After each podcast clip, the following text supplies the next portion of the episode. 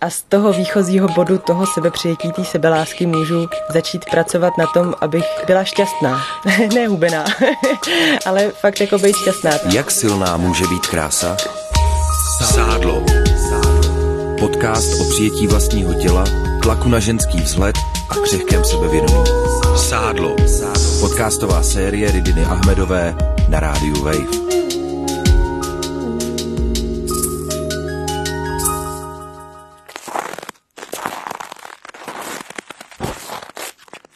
Napadl sníh a já mám vzácnou příležitost být chvíli sama se sebou, v tichu. Jdu lesem a přemýšlím si nad událostma posledních týdnů. Od chvíle, kdy se spustil tenhle podcast, začal pro mě dost výjimečný čas. Pozoruju, jak sádlo budí bouřlivý debaty a taky mi chodí záplava zpráv. Ženy i muži mi píšou svoje svědectví. Mám pocit, jako by se protrhla nějaká stěna, která tyhle příběhy držela v mlčenlivosti a teď se začaly zhmotňovat do slov. Jsou to stovky příběhů a reflexí. A jestli mají jednu věc společnou, tak je to smutek. Ale přesto celý ten proces vnímám jako ozdravnej. Ve společnosti, kde se o zranitelnosti opravdu nemluví snadno, tady najednou vzniká sdílení. A pojmenovávání je první krok směrem ke změně, která je podle mě opravdu potřebná.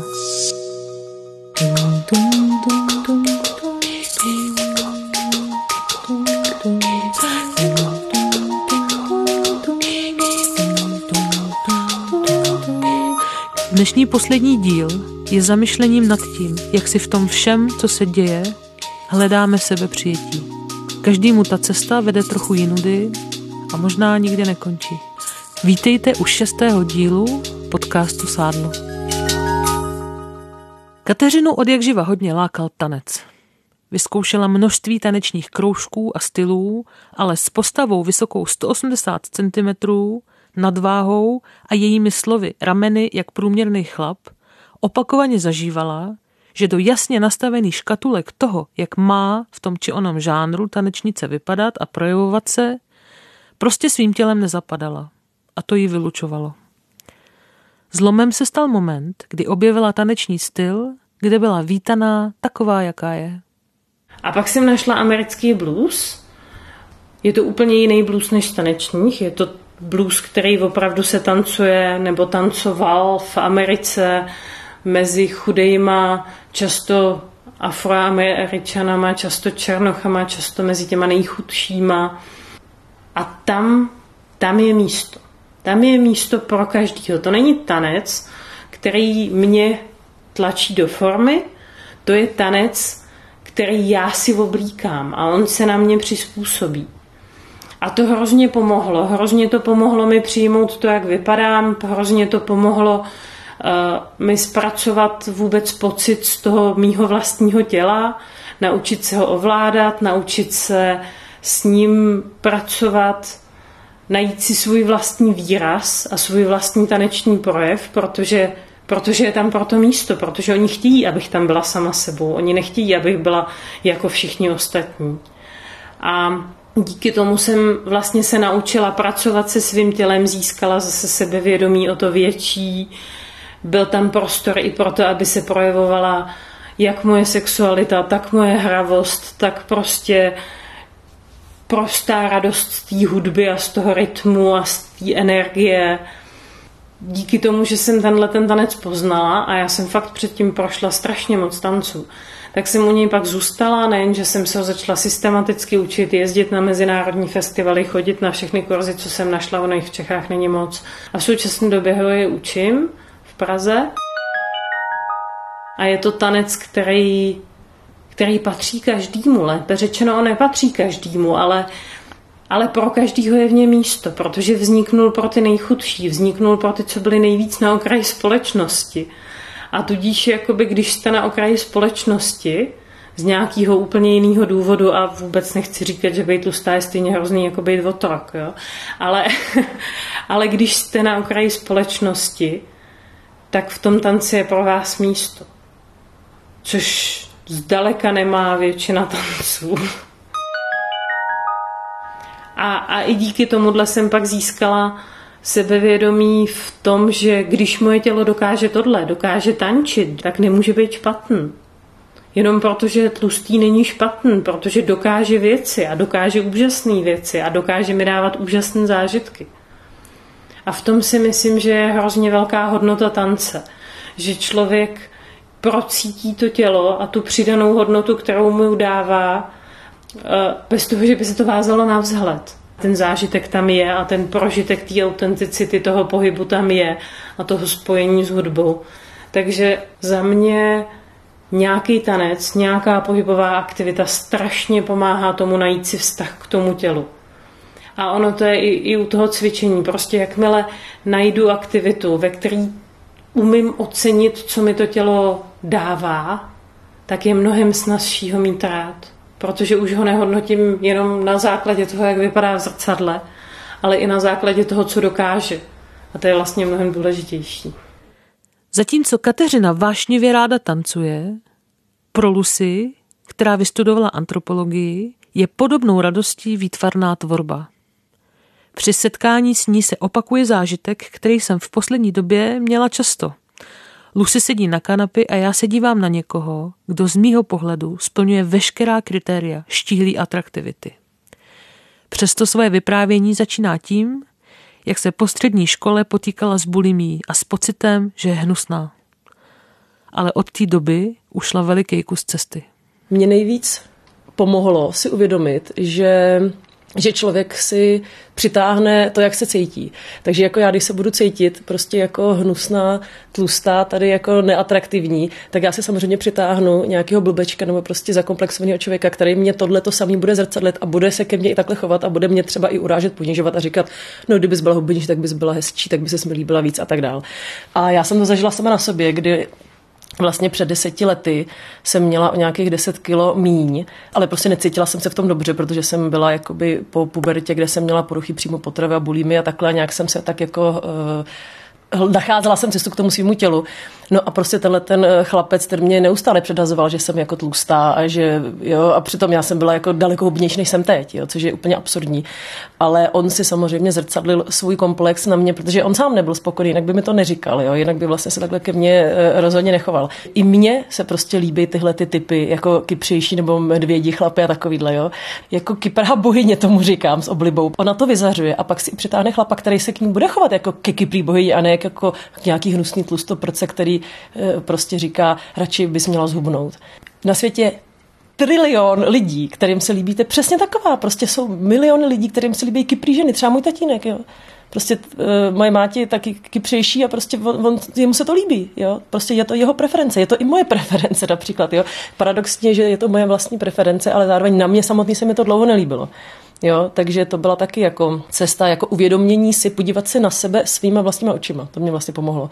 Jo, že jsem si řekla, když se to líbí mně, tak jako, proč bych se někomu nelíbila? Já, jako na světě je někdo, kdo má pravděpodobně stejný názor jako já sama. Zásadním milníkem pro Lucy byla zkušenost, kdy pro ní tělo jiný ženy bylo krásný, přestože si zároveň uvědomovala, že podle běžných měřítek má k dokonalosti daleko.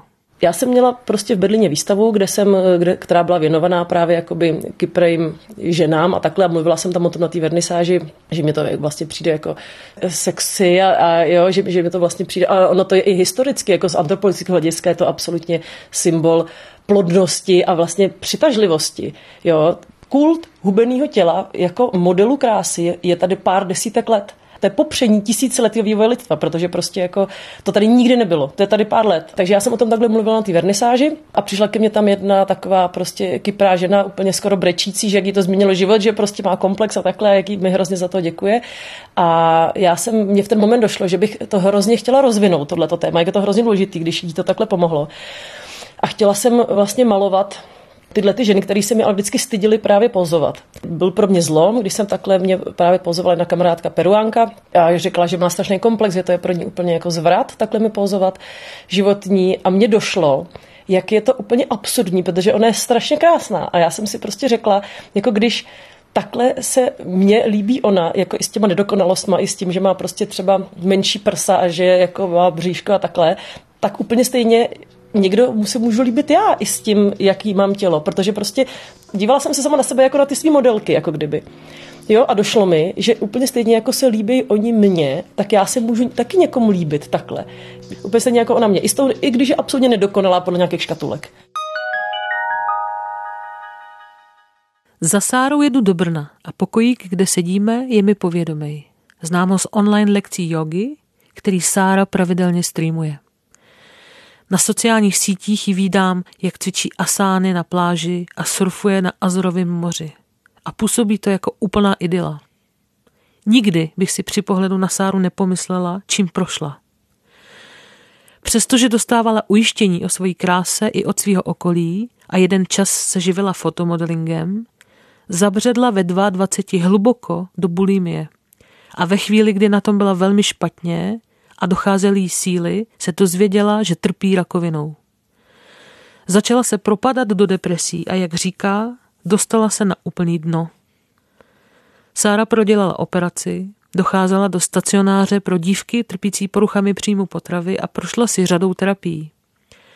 Teď s odstupem vidí, že období, kdy se musela popasovat s velmi těžkou životní zkouškou, ji zásadně posílilo a taky jí pomohlo najít profesi, kterou vnímá jako svoje životní poslání.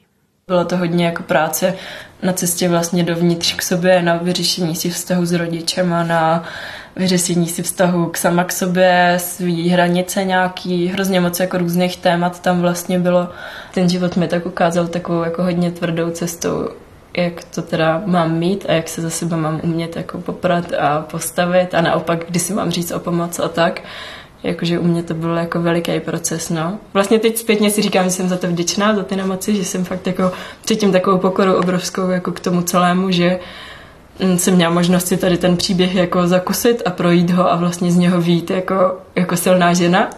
Ale jako ráda bych prostě ostatním ženám, které třeba si myslí, že v nějaké té složce nejsou takhle jako dokonalé nebo si nejsou dost dobré, tak prostě ukázala to, že jsou, aby prostě nemuseli oni si projít jako nějakým takovýmhle peklem. I přesto, že vím, že každý na té cestě bude mít nějaký pády, protože ten život to každému jako ukazuje nějakým způsobem, prostě každému se to odzrcadlí nějak, ty jeho témata ale jako určitě je super, když se dostaneš k někomu, kdo ti podá pomocnou ruku a tobě sedne ten jeho způsob komunikace. To byly jenom lidi, co prostě mi najednou dali jako důvěru, co mi najednou dali takový ten jako klíč k tomu, ale ty jsi prostě silná, ty to dokážeš a my v tebe věříme a jako vím, že tyhle lidi byli takový moji jako facilitátoři k tomu dostat se víc k sobě a za tyhle lidi, nebo doufám, že i já jsem teď jeden z těchto lidí, který mají možnost prostě pomoct takhle ostatním. No.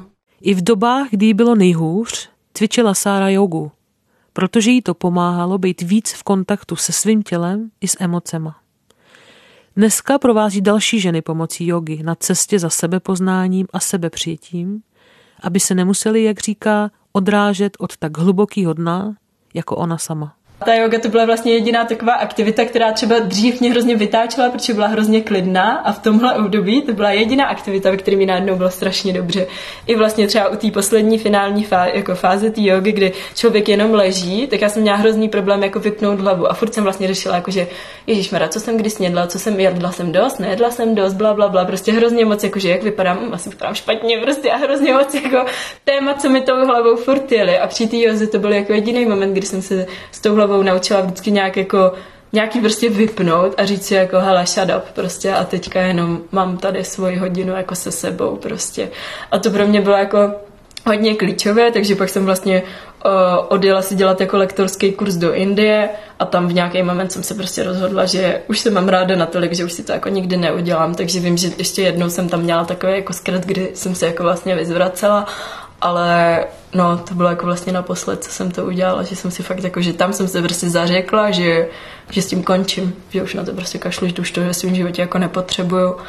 A no, to byl takový veliký jako zlom. Hlavně jsem potom poslední den té Indie a jí zjistila, že mám negativní ty výsledky na rakovinu, takže jsem to fakt brala jako takový velikánský jako dar někde z vrchu, že jdu jako správnou cestou a že tohle je vlastně ta cesta jako k sebe vyléčení se, sebe uzdravení se a a tak a k tomu, jako to je vlastně i důvod, proč teď dělám to, co dělám, no a předávám to nějak dál jako ženám ve svém okolí a snažím se je vlastně motivovat v tom, že jsou krásný a jedinečný a že vlastně každá to má jako v sobě, jenom to je potřeba najít, no. Podobně jako Sára, i Bára mluví o vztahu s rodiči. Bára taky dlouho sváděla boj s bulimií A na její cestě k sebe přijetí bylo důležité uvědomit si, co všechno hrálo roli v tom, jaký si vytvořila ke svýmu tělu vztah. Jo, já jsem, já jsem vlastně jenom v jednu chvíli přišla na to, že to jako není primárně jenom moje téma, že to není, že bych prostě měla milující rodiče, kteří jsou s tímhle tím tématem úplně jsou toho odstřižený a já jsem si to někde prostě sama v té hlavě jako vytvořila. Zjistila jsem, že to je jako téma, který jsem si nesu já třeba od té svojí mámy. Jo? Že tam jsem si to někde já naroubovala na ten svůj život a pak už jsem si to převzala a už to bylo jako moje. Ale všimla jsem si, že kde to jako začalo. A to byl pro mě strašně důležitý moment, že jsem vlastně přišla na to, že to jako není, že bych se s tím narodila, s tím tím pocitem. Je to prostě získaný pocit. A stejně jako jsem ho získala, tak ho prostě zase můžu jako odevzdát. Prostě můžu se ho jako vzdát, jako můžu si, můžu si tam jako získat nějaký jiný pocit. Místo toho. Takže tomhle tom si myslím, že to je jako nejdůležitější prostě přijít na to kde to začalo a s tím se jako rozloučit. A nikdo prostě si nechceme prostě nést nějakou jako křivdu nebo nějaký jako špatný pocit k našim rodičům celoživotně, že oni jako nejvíce mít jako hezký vztah se svýma rodičima. Myslím, že všichni jako touží po nějaký harmonii. A bez toho, abys to prostě odevzdala, že, to, že, už, že už v tom jako nejedeš a už, už si to neneseš jako křivdu, tak to nejde. Bára se rozhodla otevřeně s rodiči mluvit o tom, jak zraňující pro ní byly jejich hodnotící a znevažující komentáře, kvůli kterým si myslela, že musí hubnout, přestože nikdy neměla nadváhu. První je komunikace, jako přijít a říct, hele, tady prostě byl nějaký moment, kdy jsem jako já cítila tohle, protože oni to možná nevědí, že ti takhle ublížili, jako, že si to ani ne, jako nevšimli, že to prostě bylo jenom mimoděk. Takže zvědomit ten moment, kdy se to stalo a prostě normálně to jako s těma rodičima zkomunikovat. A to jako taky to stojí tu odvahu, jo? že prostě musíš do toho tématu jít a, a posvítit na něj baterkou a prostě otevřít ten krám a říct, jako tady to je a tohle, tohle jsem já cítila. Ale moje zkušenost je taková, že když to uděláš, tak ten, tak ten druhý se chytne za nos a řekne, Ježíš, sorry, tak to prostě jsem vůbec jako nevěděla, netušil jsem prostě, že jsem tě takhle zranil a když to neudělá, tak ti ten člověk nestojí za to, že jo? takže prostě proč jo? se starat o, o nějaký mindrák, který ti způsobil člověk, kterýho si jako nevážíš, to, jako tě, to ti přece nestojí za to. Jestli to nedokáže přijmout a omluvit se, tak dál, jako to, jo. Z toho si přece nebudu dělat obrázek sama o sobě. Jakmile to otevřeš, tak to začíná odcházet, takže dneska já už jako netrpím, já už dneska ne, nemám s tím zas takový problém. Jasně, že mám o pět kilo víc, než, než mám mít, ale už si z toho umím dělat legraci, není to pro mě jako trápení, je to prostě nějaký jako nějaký vlastní bručoun, nějaký bičoun, který prostě tady jako mi ještě říká, že ještě můžu být lepší, ale už to není jako nějaký jako utrpení.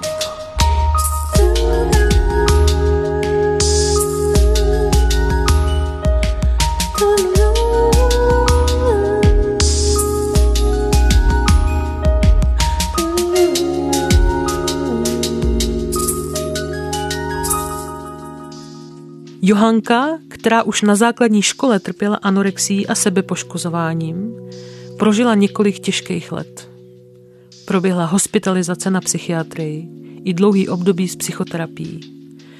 Dneska říká, že nikdy nebude litovat toho, co zažila, protože jí to přineslo vděčnost za to, co je a taky schopnost vážit si druhých lidí, bez ohledu na to, jaký dělají chyby.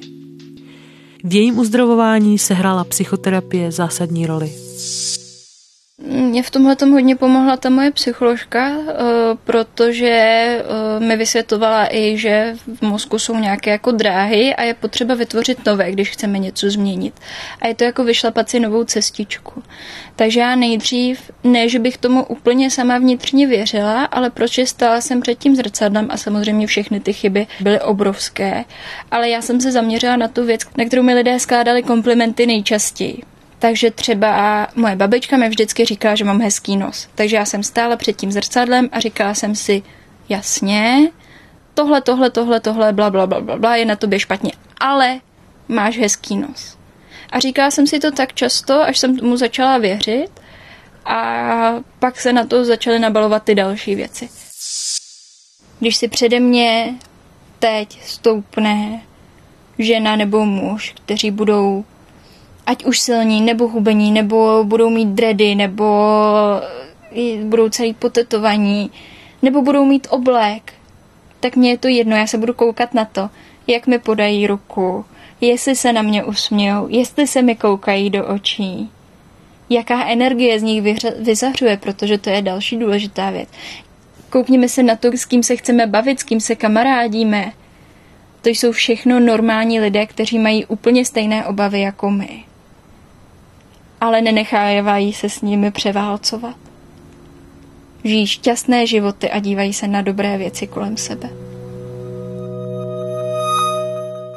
Johanka mluví o důležitosti podpůrného systému v jejím životě, tedy pevných bodů, který pomáhají zůstat v psychické pohodě, i když prochází těžším obdobím. V současné chvíli uh, bych řekla, že jsem na tom tak, že ne, že bych se svým tělem byla stoprocentně spokojená, ale myslím si, že stoprocentní spokojenost se svým tělem je iluze, kterou nám vytvořili média, protože každý máme celulitidu, každá máme celulitidu, každá máme strie, eh, každá máme ten jeden kousek těla, který budeme nesnášet na sobě, ale o, dostala jsem se do nějakého takového toho bodu, kdy když stojím před tím zrcadlem, tak nevypichuju ty chyby, které na sobě mám, ale pokouším se koukat na ty dobré věci, co na sobě mám. A hledám jim čím dál tím víc. A jedna i taková důležitá věc, kterou bych asi chtěla zmínit tady, je, že je to hodně i o té, o, o té podpoře s okolím, protože já v současné chvíli jsem třeba nejšťastnější, co jsem kdy byla. A jeden z těch důvodů je, že mám nejlepší vztahy s rodiči, jaké jsem kdy měla. Vlastně i z toho důvodu, že jsem se odstěhovala, to znít hrozně, ale uh, už tam nastávaly, mi 21, nastávaly takové ty momenty, kdy jsme měli jakou ponorku jenom proto, že se vidíme, takže teď my se stále vydáme skoro každý den, ale už je to mnohem lepší, vylepšily se mi vztahy s rodiči, uh, odstřela jsem ze svého života negativní lidi, které v mém životě nemají co dělat. Přiznala jsem si svoji sexualitu, začala jsem se v ní cítit dobře a našla jsem si úžasnou přítelkyni. A vlastně všechny tyhle ty věci mi vytváří dobrý podporný systém a i když přicházejí těžké věci, třeba teď s přechodem na vysokou školu a začínajícím prvním zkouškovým, kdybych na tom byla stejně jako tenkrát, tak zřejmě bych přestala jíst a začala se poškozovat, ale teď mám kolem sebe dostatek lidí a dostatek bodů, o které se můžu opřít. U Káči v rodině platilo, že ty hubený jsou ty dobrý.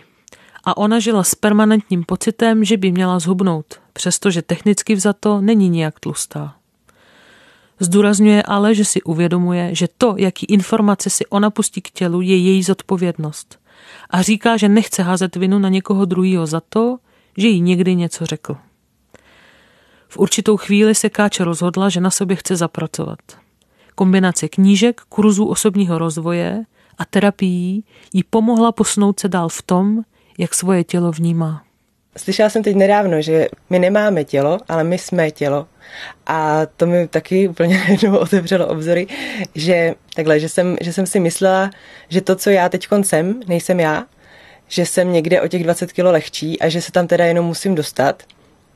A celý život se o to snažím dostat.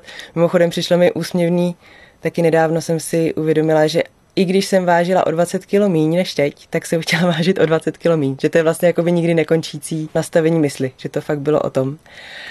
Že já nechci změnit někoho, kdo mi kazí to bytí.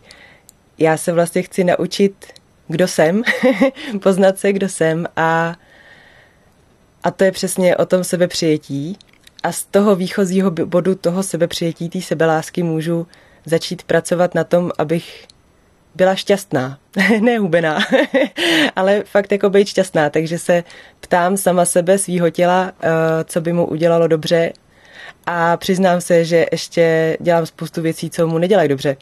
že jsem, jsem prostě, uh, mám hodně ráda sladký, jedu si docela ještě na přejídacích programech, takže, uh, takže jsem prostě na té cestě, ale už je vidím. Neschovávám to, neříkám si jako, že to byl ten omyl od té špatné káči, která tady teď zrovna udělala jako chybu a brání mi v tom být ta opravdová. Ale už vím, že jsem to opravdu udělala já, protože teď jsem to prostě nemohla jinak. Zrovna jsem to tak prostě udělala. Ale těma mini krůčkama pracuji na tom, aby dělala to, co slyším, že vlastně dělat chci. No a takhle teď pracuji na sebe přijetí. To sebepřijetí přináší hrozně dobrý věci. a to nejenom skrz to tělo, ale taky jako jakoukoliv věc, kterou dělám, ji dělám vlastně s větší radostí, když mám u toho dobrý pocit, že se mám právě jako ráda, že taková, jaká jsem, to cítění se mm, dává tomu životu podle mě, nebo z mých zkušeností, velkou hodnotu, že taky mě to učí být fakt teda tady a teď a nečekat na tu radost až potom, až zhubnu těch 20 kilo. Třeba, jakože ta radost už je teď. Tím, jak se cítím v tom těle, tak se fakt cítím i v té duši, jako kdyby, že, že teda se v tom tolik nestrácím. Nebo i to, že se právě podívám do zrcadla a fakt si řeknu je. a když si třeba když si třeba u něčeho neřeknu úplně takový je, tak jednak vím, že na tom ještě můžu pracovat. A říct si třeba, že mám tu část těla ráda i tak, no, ale taky mnohdy uh, si spíš všimnu, že to je o tom, že v této oblasti tomu tělu pořád tak trochu ubližu. Jakože kdybych třeba cvičila nebo uh, se starala o kůži nebo něco takového. Prostě, že vím, že teď jsem to zanedbávala, takže to tělo tak trošku chřadne a místo toho, abych ho odsoudila za to, že vypadá, jak vypadá, že chřadne, tak uh, spíš cítím takový ten soucit a jakože jo, tak teď tě pohýčkám, protože protože jsem na tebe teď zapomněla, tak mi to odpust a na tomhle takhle můžu, můžu pracovat. Hm. Adéla na mě měla ve svým jinak nabitým diáři čas i díky tomu, že během koronakrize nemůže vykonávat ani jedno ze svých zaměstnání. Už řadu let se živí jako tanečnice, v burlesce a ve strip baru. Říká, že řada jejich kolegyň váží polovinu toho, co ona. A přestože neodpovídá mainstreamovému ideálu, jednoznačně svoji profesi vnímá jako prostředí, který pomohlo přijmout svoje tělo. Já si myslím, že ženská sexualita byla hrozně uh, potlačená uh, a hrozně jakoby pod, uh, pod ručím toho, koho měla nějak uspokojovat. Jo? A jakoby myslím si, že největší výdobytek moderní doby a moderního feminismu je to, že žena je sexuální bytost stejně tak, jako má všechny možné jiné aspekty kvality a, a části osobnosti, ale její sexualita je taky důležitá a ona je panem té sexuality. A to, co ona s tou sexualitou chce dělat, je její věc. Jo. Takže pokud ona s tou sexualitou chce dělat to, že se věnuje třeba uh, budlesce jako já, uh, nebo uh, pracuje v tom strip klubu, to je taky jako uh, její, její volba. Jako zjistila jsem, že, že i to svlíkání vlastně člověku dává jako hodně uh, síly, jo. A hodně takové jako agendy jako vlastní. Je to o tom, že uh, hele, tady jsem v celé své nahotě, která odhaluje postavu vlastně jakoukoliv, v jakýmkoliv věku, v jakýkoliv váhové kategorii. A ne, nebojím se to ukázat. Úplně hrozně platí to, že každý kabát má svého kupce. No. Takže opravdu jsou, jsou často muži, který říkají, mně se líbíš nejvíc ty a tady všechny ty holky jsou hrozně hubený. Je to, je to někdy těžký, jo, být jako takový ten minority taste, jo. Jako minori, minoritní zájem, jo.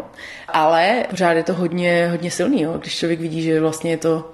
A e, nepřejí se to, jo, i ty komplimenty. I holky, které mají e, polovinu kil, co mám já, tak e, mají ze sebe komplexy. Jo. A řeší je třeba e, v tom prostředí toho strip je řeší často různýma plastickýma operacema, a člověk si uvědomí, že to sebevědomí vůbec nezáleží na tom vzhledu. že to jsou úplně rozpojené kategorie. Ale všude se nám tvrdí, že to tak není. Jo? Všude se nám tvrdí, že sebevědomí může mít jenom někdo, kdo odpovídá nějakým ideálům, ale ty ideály vlastně nejsou vůbec definovatelný. Že? Pro někoho je, nej... to je to, je to, že nejlepší klub je takový, ve kterým je ta variabilita těch holek. Jo? V tom strip klubu jsem se naučila strašně uh, mít hroší kůži jo? a uvědomit si, že uh, jakákoliv, to je možná hrozně důležitý, jo? že jakákoliv energie, kterou člověku někdo dá ve smyslu nějakého špatného komentáře, může být prostě vzítá a tak jako prostě Neo zastavoval ty kulky, tak mu tu kulku můžete prostě odrazit a vrátit. Jo? Um, a nenechat se tím nějakým způsobem rozhodit spousta, 95% jakýchkoliv komentářů, jakýchkoliv jako nevrlých nebo něco, není vůbec o tobě, o tom, kdo to dostává, ale o tom člověku, kdo to dává. E, je to strašně o tom vysílání. Jakmile člověk vysílá energii, že si nenechá ublížit a že jeho bublina je silná, tak e, to k němu méně přichází. A e, pokud už k němu něco přijde nepříjemného, tak to dokáže opravdu vrátit. Čas od času něco tou bublinou proteče, člověk si to obrečí v šatně, ale jako není to až tak často. Jo? Ve strip baru to funguje tak, že na pódiu se odehrává show. Ostatní tanečnice chodí mezi publikem a snaží se přesvědčit zákazníky, aby si zaplatili za soukromý tanec v oddělené místnosti. Právě to pro ně představuje hlavní příjem. Tak je to hodně o vytrvalosti. Taková tanečnice v té jedné noci musí prostě jít za 30, 20, 15 lidma, než někdo řekne ano. Jo? A tak když potom už jako ta frustrace roste a jako uh, zeptáte se tak moc lidí a nikdo prostě vás nechce, tak začnete jako trošku o sobě pochybovat. Ale to je právě ten moment, kdy člověk to musí jako vzít za pačesy. Jo? Uh, kdy se musí něčím uh, dostat zpátky do té pohody. A ještě strašně důležitý je to, že to, co má člověk v sobě, tak jde na venek. A, a to, co je na venek, jde dovnitř. Jo. Takže když ta holka nezáleží vůbec, jak vypadá, není sama se sebou v pohodě a nemá jako dobrý večer, ať už z jakýkoliv důvodu, tak často to vede k tomu, že nic nevydělá, nebo vydělá špatně. Jo? Když je člověk jako sám se sebou v pohodě, tak to i jakoby přitahuje tu pozornost. Člověku to hrozně uh, pomůže s tím uvědomit si svoji hodnotu, že váš čas, vaše společnost, vaše tělo, dívat se na něj, jeho nějaký magnetismus třeba, to má všechno hroznou cenu. Jo. A jakoby člověk si toho začne hrozně vážit, když dělá v tomhle tom biznesu. Adéla se pohybuje v prostředí, kde je cílem co nejvíc zaujmout a tím vydělat peníze. Zároveň si ale uvědomuje, že zdravý sebevědomí nevychází jen z reakcí ostatních lidí, ale především z toho, jak se ve svém těle cítí ona sama. Kateřina, kterou už jsme slyšeli mluvit v úvodu podcastu, si našla cestu skrz úplně jiný typ pohybu než Adéla. Nešlo jí o to, aby zaujala publikum, ale aby našla tanec, ve kterým se bude se svým tělem cítit dobře. S Adélou se shoduje v tom, že je nesmysl snažit se zalíbit všem. A to, že se zbavila tohodle tlaku, jí přineslo svobodu. Ve všech dnešních diskuzích o fatshamingu má spousta chlapů argument, no když mě se tlustý holky prostě nelíbí, co mám jako dělat, to mi nikdo vnutit nemůže. No nemůže, oni si ti taky líbit nemusí. To neznamená, že se k ním nemůžeš chovat slušně, ale že? že je nemůžeš respektovat jako lidi. O tom to je. O respektu, o slušnosti. Ne o tom, že by se ti z nich musel hned postavit. To nikoho nezajímá upřímně. Sorry. Trošku jsme jako ženy vyrostly v tom, že všichni chlapi z nás mají padat na prdel. Všichni. Prostě když nějakému chlapovi se nelíbíme, tak jsme selhali. Ale to je blbost. Je to blbost ve vztahu ke všem ženám. Žádná, žádná, i ty nejkrásnější moje kamarádky, i ty nejhezčí holky, který znám, se nelíbí každému chlapovi. Lidi jsou různí, lidi mají různý vkus a ty kluci mi to sami řeknou, když je opiju. a to břímě líbit se každému je prostě blbost. Je potřeba akceptovat a uvědomit si, že je úplně v pořádku, že se člověk někomu líbí a někomu ne. To není o tom, že by mě musel vidět jako krásnou každý. Stačí jenom vědět, že jsou lidi, kteří mě tak uvidí.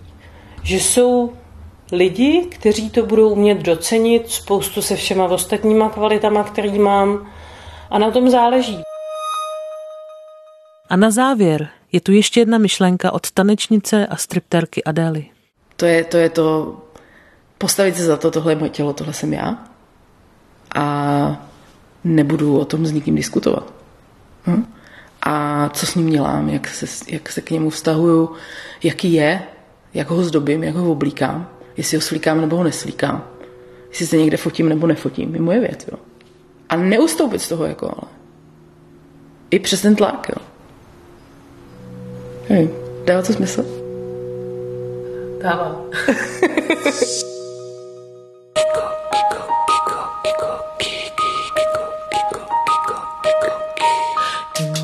Šestým dílem se uzavírá celá ta mozaika příběhů, který jsem natočila s mnoha ženami.